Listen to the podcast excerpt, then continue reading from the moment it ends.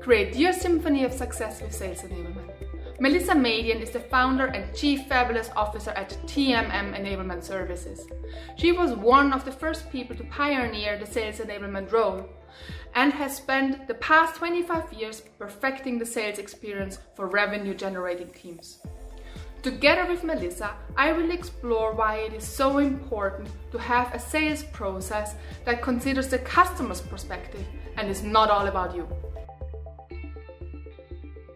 How do you define sales enablement? What does it mean to you? What are the pillars of it?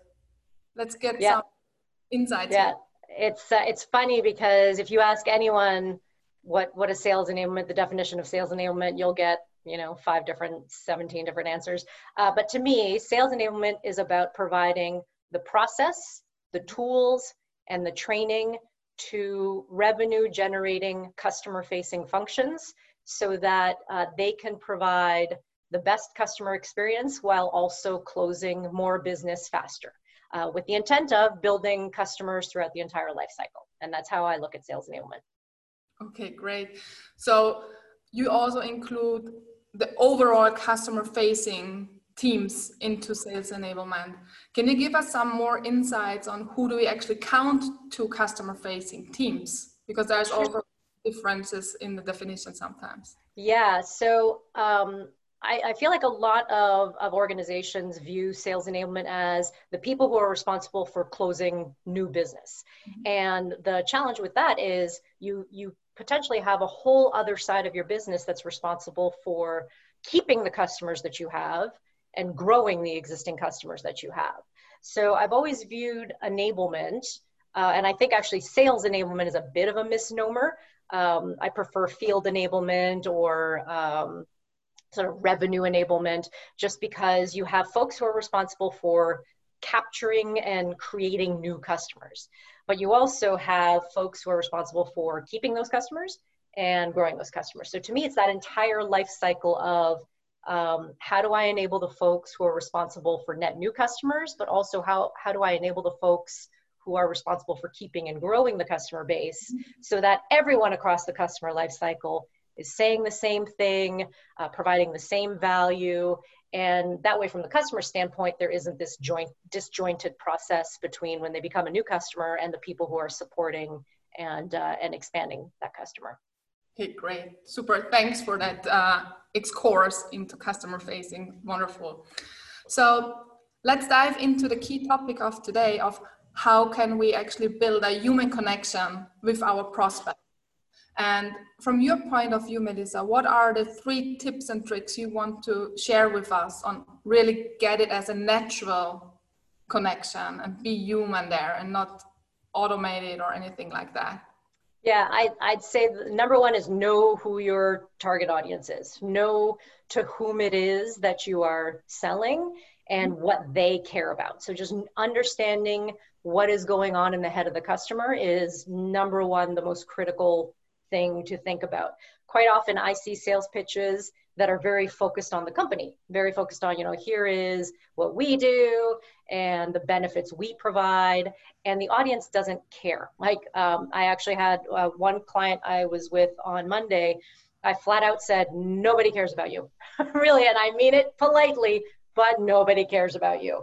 What the, the buyer cares about, what the customer cares about is themselves and how are how are they going to become better by whatever product or service that you have to offer. So, understanding the customer and knowing what they care about, understanding the audience is number one.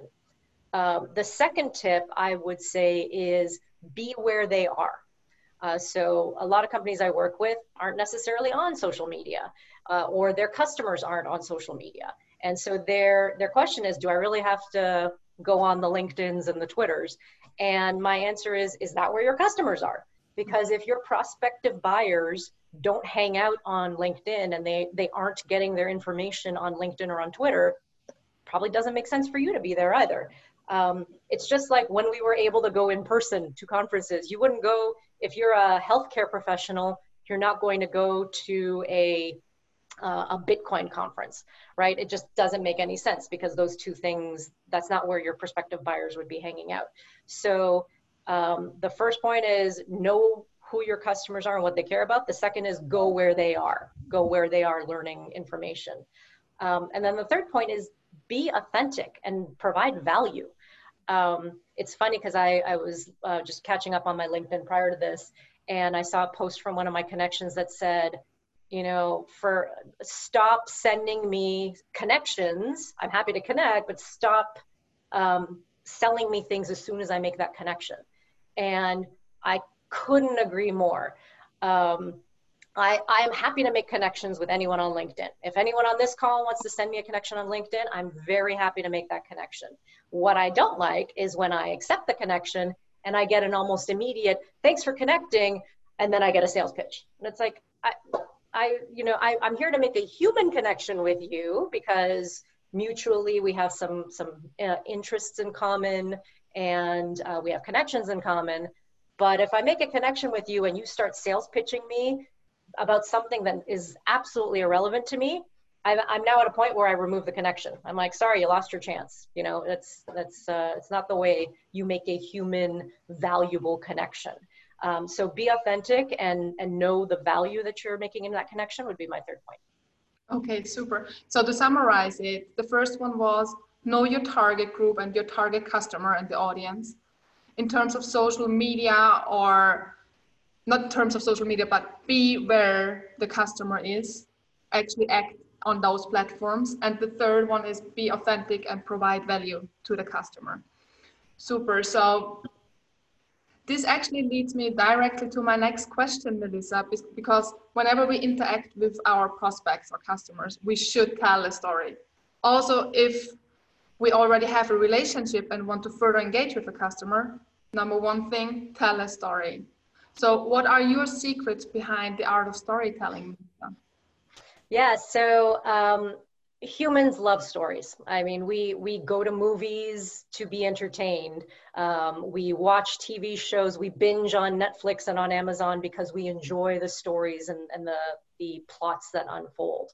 And um, the construct of telling a story is actually very specific. So my husband is a screenwriter, and there is a very specific structure he follows to develop a script, whether it be for TV or for for stories. And that structure is rooted in um, telling an effective story. You know, if you think about, um, let's use the TV show CSI, where they're in Las Vegas, and the opening of that show is not the credits. Uh, it's not, you know, the the the all of the credits of the the TV show and everybody who's in it and everything like that. The first, you know, five minutes is people are at a really hot party in Vegas then all of a sudden, dead body shows up and the CSIs show up and they try to unpack exactly what's going on. And that hooks you into the story immediately. And then you get the credits and stuff like that. Uh, and then the plot unfolds.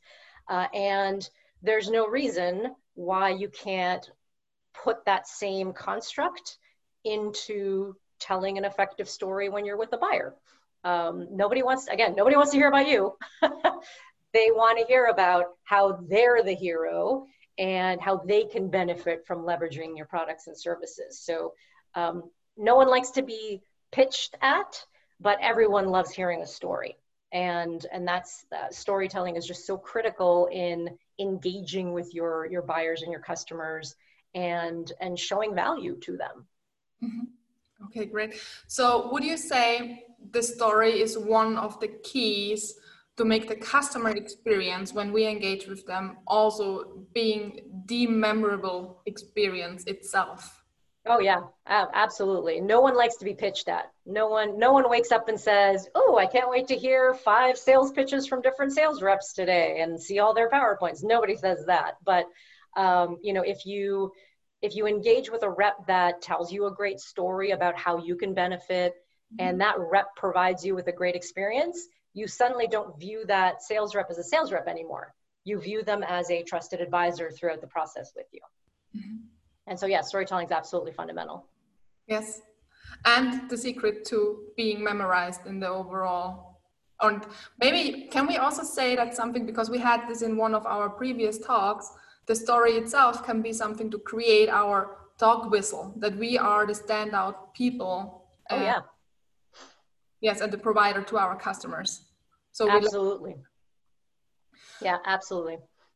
Do you have any uh, tips and tricks on creating your dog whistle, your own dog whistle? Is there anything you can share on that side? Yeah, so um, I remember back when I was working at a company called Eloqua, uh, and as marketing automation software provider have since been purchased by Oracle, went through that entire acquisition. And one of the things that that we found was um, we had a lot of great features and functions and everything like that, but again, no one cares. no one cares about you. So one thing that our, our customer success organization did was actually take a look at the data and saw why are customers buying from us and why are they using us and how are they using us and when when we took a look at the data we found some really unique nuggets of how customers get value out of the platform. And uh, and that was a full data analysis. Now if you're too small an organization to do like a full data ana- analysis just ask your customers hey i just want to spend half an hour to understand why did you buy from us? And and why do you use us?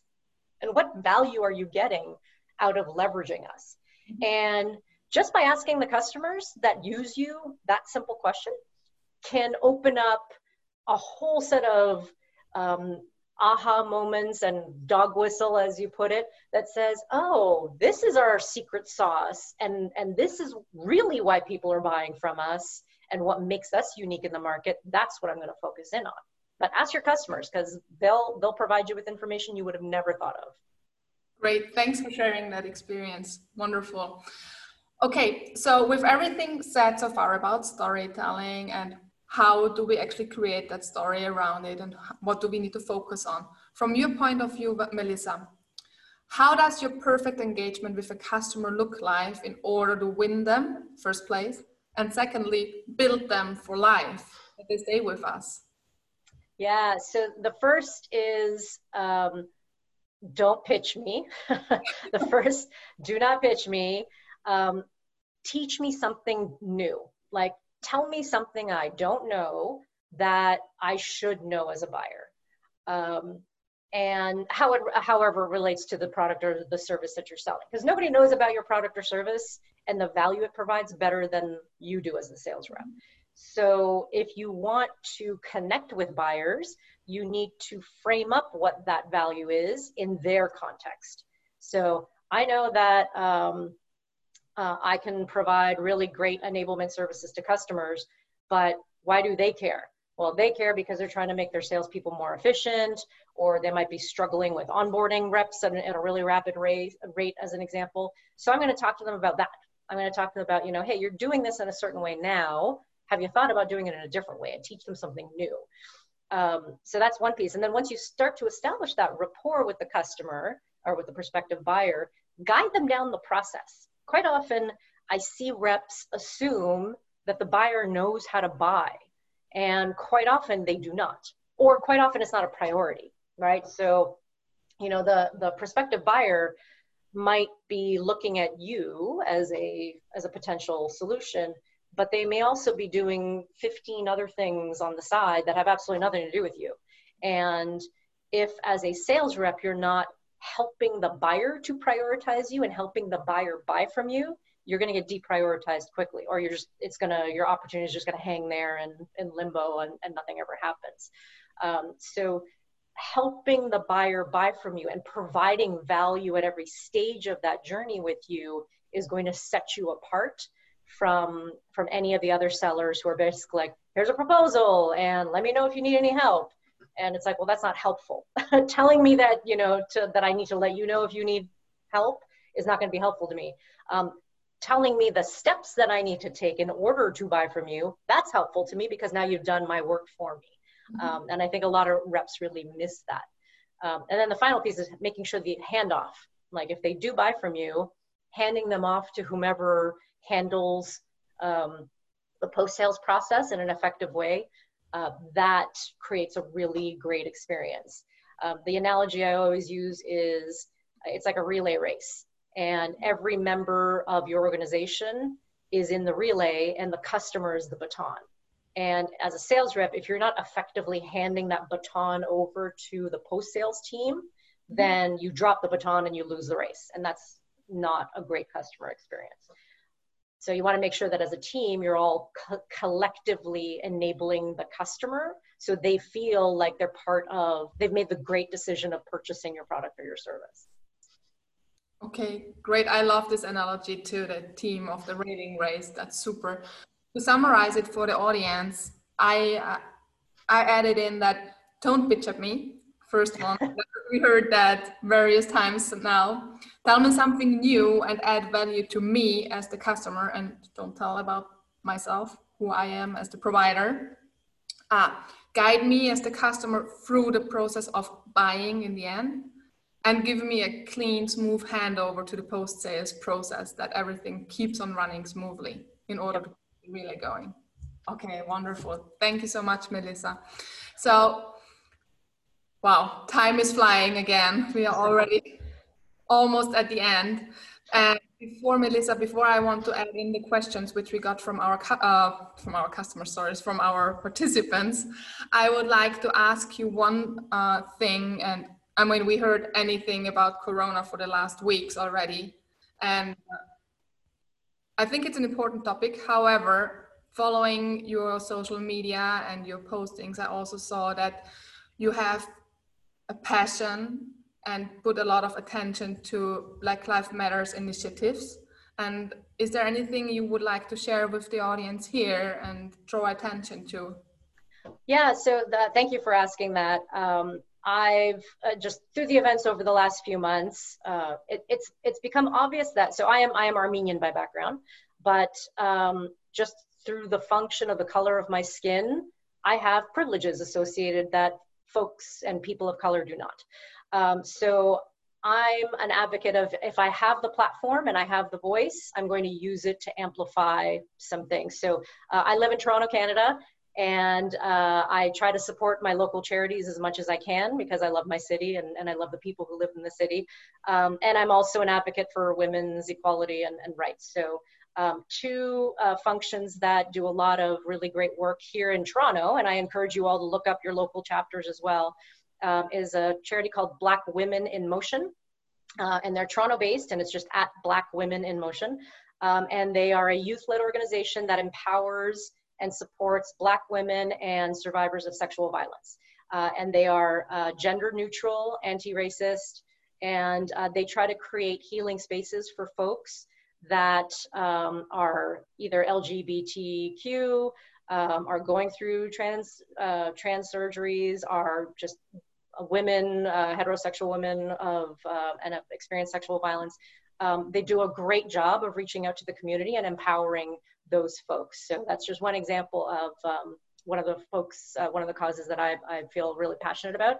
And again, I encourage everyone to look up your local um, charities and, and give them a helping hand because especially now in Corona, it's hitting a lot of folks and especially folks of color and uh, folks who are less fortunate uh, mm-hmm. than, than certainly I am. Um, so it's, it's always good to just help help out right now because a lot of folks are going going through some stuff. Thank you. I think that's wonderful. And thanks for sharing that with us. All right. So I see we have some questions, Melissa, from the audience. Okay. Let's which we're to take. First one. What is your strategy when your story has to address multiple individuals in the decision making unit in different roles? Or how do you deal with multiple roles and owners in the decision making unit to rephrase it? Yeah, so uh, that's a great question uh, because I, I'm very passionate and sometimes anti what you might see out there. So, marketers, and I love marketers, they're very persona based. So, here are the personas you sell to, and here's what each of those personas care about. And I absolutely think that's important. But even more important is uh, what are what are the the business reasons why people buy from you, and the business reasons tend to be more constant across personas than the personas tend to be across um, selling use cases. So when you have multiple personas, you have multiple people, they all may care about different things, but they care about slightly different things as it relates to the same business challenge that the organization is trying to solve. So um, you absolutely should know who's in the room or in the room if we're in virtual rooms like this um, and and address what they care about but all in the context of the business challenge that the organization is solving by leveraging your product or service okay great thank you next question what is the best way to keep momentum in lead and opportunity development? How do you keep the customer moving forward to a conclusion? Hmm. Um, that's that's an interesting one, especially now in, in remote situations where you can't like walk into their office and knock on the door and say, "Hey, here's here's a basket of croissants. How are things going?" Um, the the important thing to remember is what is going on with the buyer um, just because you have a quota that you have to um, meet by the end of a month or by the end of a quarter, the customer doesn't care about your quota. So um, you trying to move them along because you have a number to hit is going to do absolutely nothing to move them along. With a very rare exception, I used to work with one rep who actually did call his customers and say, you know, my kid wants to go to college. Can you please close this deal by this date? But he, that was how he built rapport with his customers, and I don't recommend that with everybody. He had that kind of uh, uh, he had that kind of uh, attitude that was very appealing. Um, what you need to think about is um, why isn't the customer moving to the next stage? So if the customer has lost momentum or they've stalled, think about okay, what's going on in their head right now? And have i answered all of the questions that they would be asking themselves at this stage of, of their journey with me? And uh, what would be making them hesitate? Is it because i didn't paint enough value for them is it they're just fearing of making a decision because they're worried about their bosses getting getting annoyed um, is there a budget problem right now? And things, I mean, Corona is a great example. All budgets get locked down because, because everyone's concerned about where they're going to be in, in two weeks. Um, so again, think about where the buyer is at and what's going on with them and see what questions you can answer to move them along the journey with you. Great, thank you. Maybe one or two more, if okay for you. Sure. Um, what is the right balance between providing content, discovery, and directly addressing in a possible project when contacting? Okay, so discovery is is one of my dirty words. I am not a fan of using the term discovery because again, nobody cares about you. Um, quite often, discovery is from the perspective of the vendor. I am I am doing discovery on you, customer, to determine whether or not you fit in my criteria of an opportunity. And again, customer doesn't care about you. So if you're asking them a bunch of discovery questions and the intent of the questions is to qualify them in or out, then you're not doing the, the buyer any kind of value or service or favors. So um, think about i always tell our my uh, sellers and anyone i work with um, why are you calling them?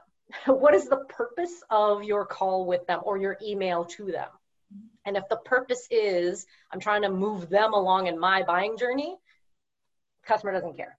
So if you're going to be sending an email if you're going to be sending a linkedin connection if you're going to be making a phone call make sure that that connection is valuable to the buyer and that they get something out of it. And if they get something out of it, they will move along the journey with you because they feel like, oh, this was a valuable connection. So um, the balance is any connection that you make, why am I making it? And make sure that the reason why I'm making it is about the buyer and not about me as the seller. Mm-hmm. Great, thank you. Wonderful.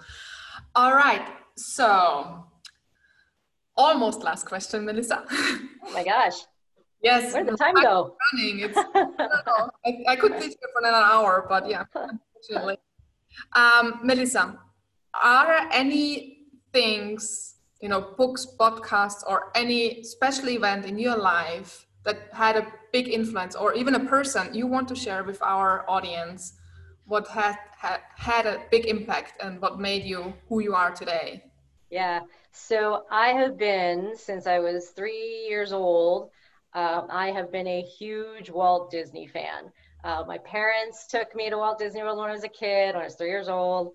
Uh, and I've been a fan of the movies and the books and everything ever since. And and not just because of the, the, there's certainly a storytelling aspect which I love and the fantasy aspect of it.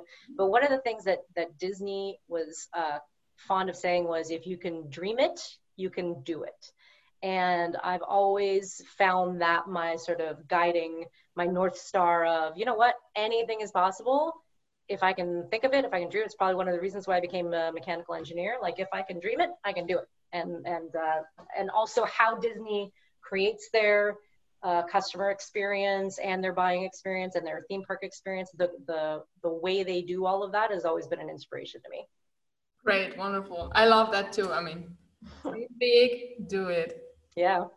Why not? Try it. Why not? All right. So you mentioned LinkedIn before as one of the sources to connect with you. Are there any other ways participants can reach out to you if they want to get in touch with you? Yep, LinkedIn's definitely a good one. I'm also on Twitter and on Instagram, and it's just at Melissa Madian. Uh, and I have a website, which is just www.melissamadian.com. Very easy to, to connect with me and certainly I absolutely do. If you want to send me a LinkedIn request, please do. Um, I always like personalized LinkedIn requests, so so that I know you came from from this webinar and that you enjoyed it. So uh, definitely feel free to connect with me. Wonderful. Thank you so much, Melissa, for your time today and for joining us and sharing your valuable experience and insights. I really loved speaking with you. As I mentioned, Same. time is flying. Unfortunately, we are at the end of our time thank you again. And I'm definitely going to reach out again. thank you so much. thank you, Britta. It was great. Bye, thank everyone. All right, everyone. I hope you also enjoyed the talk today as much as I did with Melissa. As a short info for next week, I will be speaking with Whitney Sieck, the Senior Director of Enablement at Outreach, and we will speak about discovery and why it never ends. So join again. Speak to you soon. Bye. Thank you.